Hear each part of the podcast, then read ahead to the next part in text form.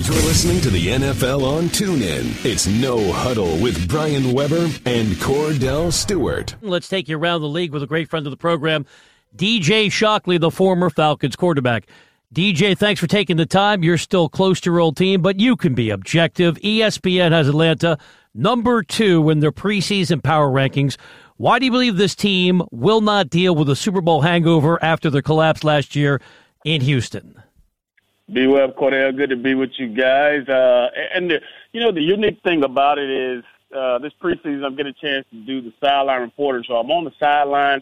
I get to be close to the the guys in action. Get to talk to DQ, and uh, the feeling around this team is that happened so long ago. It feels like uh, they're not even thinking about it. They're not talking about it. They're thinking about 2017 and how they can get better and adding pieces to the puzzle to make sure things like last year don't happen. But uh, I tell you what, what makes this team, uh, what's going to make them a little bit better is obviously their depth. Uh, the last couple preseason games, though, uh, in the second half, the second, third string guys have really given away a couple leads. They really haven't showed up to the capabilities that they want them to. So that's the only thing that they're pretty they're much worried about right now is getting those guys who are at the bottom of uh, the 53 man roster to really show up and be those depth players. But other than that, this team has the focus they have uh, the man in charge who definitely keeps them in check. And uh, week in and week out, this team is on a mission to show why they should be back in the Super Bowl this year. Yeah, DJ, you say they're on the mission and, and you say you're on the sideline and you're somewhat feeling the energy of what they're doing. But when watching that game, this team on offense and defense is moving extremely fast. And, and, mm-hmm. and, and I don't know if it's because – you know, they're just feeling the good energy because of the new stadium, because they felt like they really won the game last year, to just understanding that the things you mentioned, there is depth. Okay. Uh, players have gotten signed to new deals to where the team is still intact. Do you think this team is really playing this good because they have the confidence, or this is just the traditional Atlanta Falcons we've seen over some time? You know Corey? I think it goes back to the way these guys practice. These guys practice fast. I mean, they're running from drill to drill. It's kind of like it's one of those things that they make habits, so they get in the game, things slow down. I had a chance to talk to one of the one of the guys, and they were talking about the game from last week against Miami. And this is a defensive guy who said, "I just felt like we were moving faster than the other team was. We get to go against our offense, who goes fast every single day. We're going fast in our drills. We're always up tempo." And we, when we get in the game, it seems like things slow down for them. And I think this is a process that they're going through throughout the entire off season now into training camp and now it's transferred over into games is they want to play faster. You just mentioned it. Defensively, they look faster than they were last year. It's it's tough to get better than they were last year offensively. Uh, I think Steve Sarkisian came in already, and there hasn't been a hiccup yet, especially in the first unit. They've gone out and scored touchdowns, and they're opening drives. Uh, this game versus last game versus Pittsburgh, they go 10 plays, 91 yards, four and a half minutes off the clock, and you know, and they get a touchdown. Defensively, two, three, and outs uh, to start the game. This is a, a team that plays fast, and they're playing with a lot of confidence right now, and I think it's going to transfer over. Uh, especially when they start uh, the season one when they open in Chicago. Let me play my role as the contrarian on this show. And Kordell, you can jump in. You're based in Atlanta. If this team is so fast, fellas, why did they run out of gas in the Super Bowl? If they're moving so quickly, where was that when I was watching the third and fourth quarter in Houston? Well, I think the biggest thing is what we just talked about in the first question was the depth. Uh, obviously, they they had on the field a lot. Uh, they ran 90 plus plays, and frankly, they got wore down. And uh, New England found a way to get after these guys a little bit more and uh, find ways to find the holes in their defense. And I think last year they lacked that depth, especially up front, getting to the quarterback or the depth on the back end. Now they got depth six, seven, eight deep uh, in the front seven for sure, and get Desmond Trufant back on the back end, one of the leaders of that defense. Uh, yeah, it was tough to see it, and you know it's one of those things you look back on and say, "Man, how can they not stop them?" But it's part of the game, and I think not having that depth played a huge role in, in that game last year, and they just warmed down.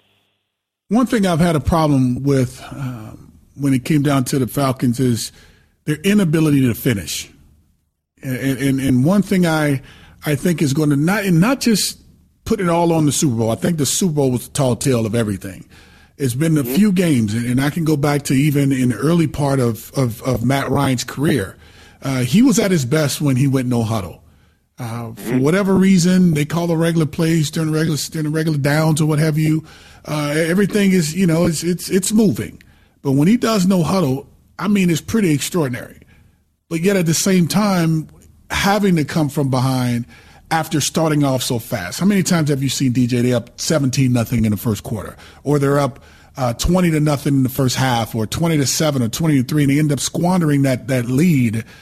Do you think they correct that issue? Because it wasn't just in the Super Bowl. This has been happening over the last couple years with this team to where they cannot finish games. And if you can't finish, it'll be the same end result, I say again, uh, this upcoming season if it's not corrected, correct? Yeah, yeah, you bring up a great point, and it's been one of the things where this team, this organization, they've always stressed, let's start fast, let's start fast, and they have jumped out on teams, and and then you kind of have a lull throughout the middle of the game, then you try to finish, but the other team has found their streak, and that's one of the things that just watching practice, being around this team, that's one thing that they focus on even more is, yeah, we want to start fast, but we also want to finish.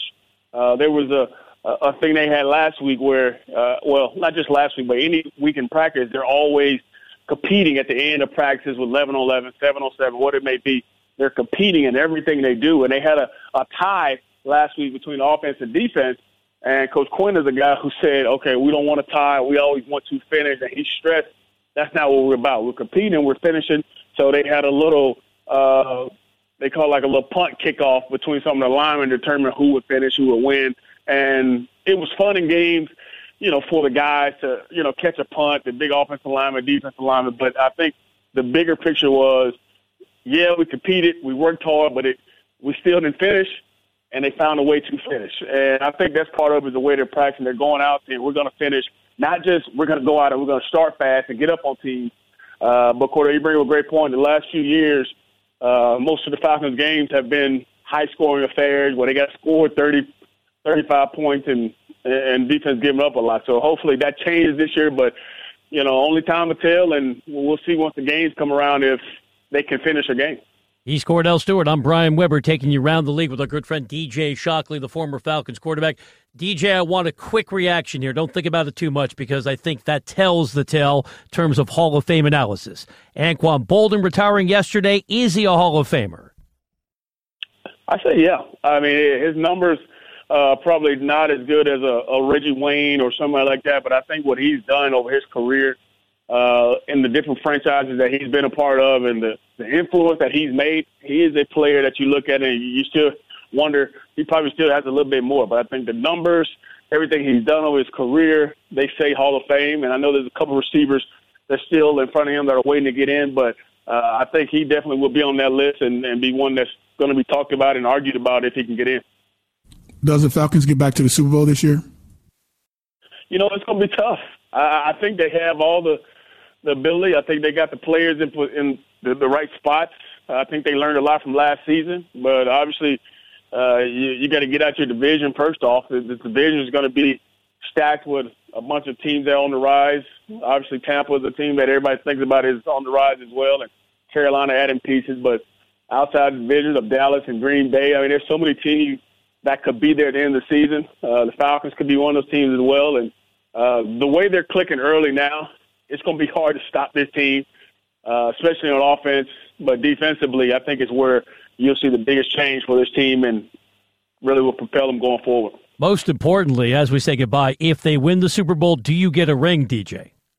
I don't oh. know, man. I have, to, I have to ask about that, man. I'm, I'm close to him, so I might have to lobby for it. I'm going to say sideline reporter, put you on the list, and we know Mr. Blank is very generous. DJ, we appreciate the time. Enjoy the rest of your week, and we'll chat with you soon on the NFL on TuneIn. All right, fellas. And Corday, I was in Pittsburgh, man. It's too many freaking towels out there, man. times, times of getting on to me about it. I was like, hey, that's what they uh, do. That's what they do, game. DJ. people here? They do. That's what they do, man. I mean, you know one thing for sure. If you were sweating or you were crying, you had a towel to grab. I was waiting for sure. Thank Take you, care, DJ. Bro. All right, fellas. Appreciate it. Y'all be good. You've been listening to No Huddle with Brian Weber and former Steelers quarterback Kordell Slash Stewart live on the NFL on TuneIn. 20, 15, 10, 5, touchdown. The National Football League is on TuneIn.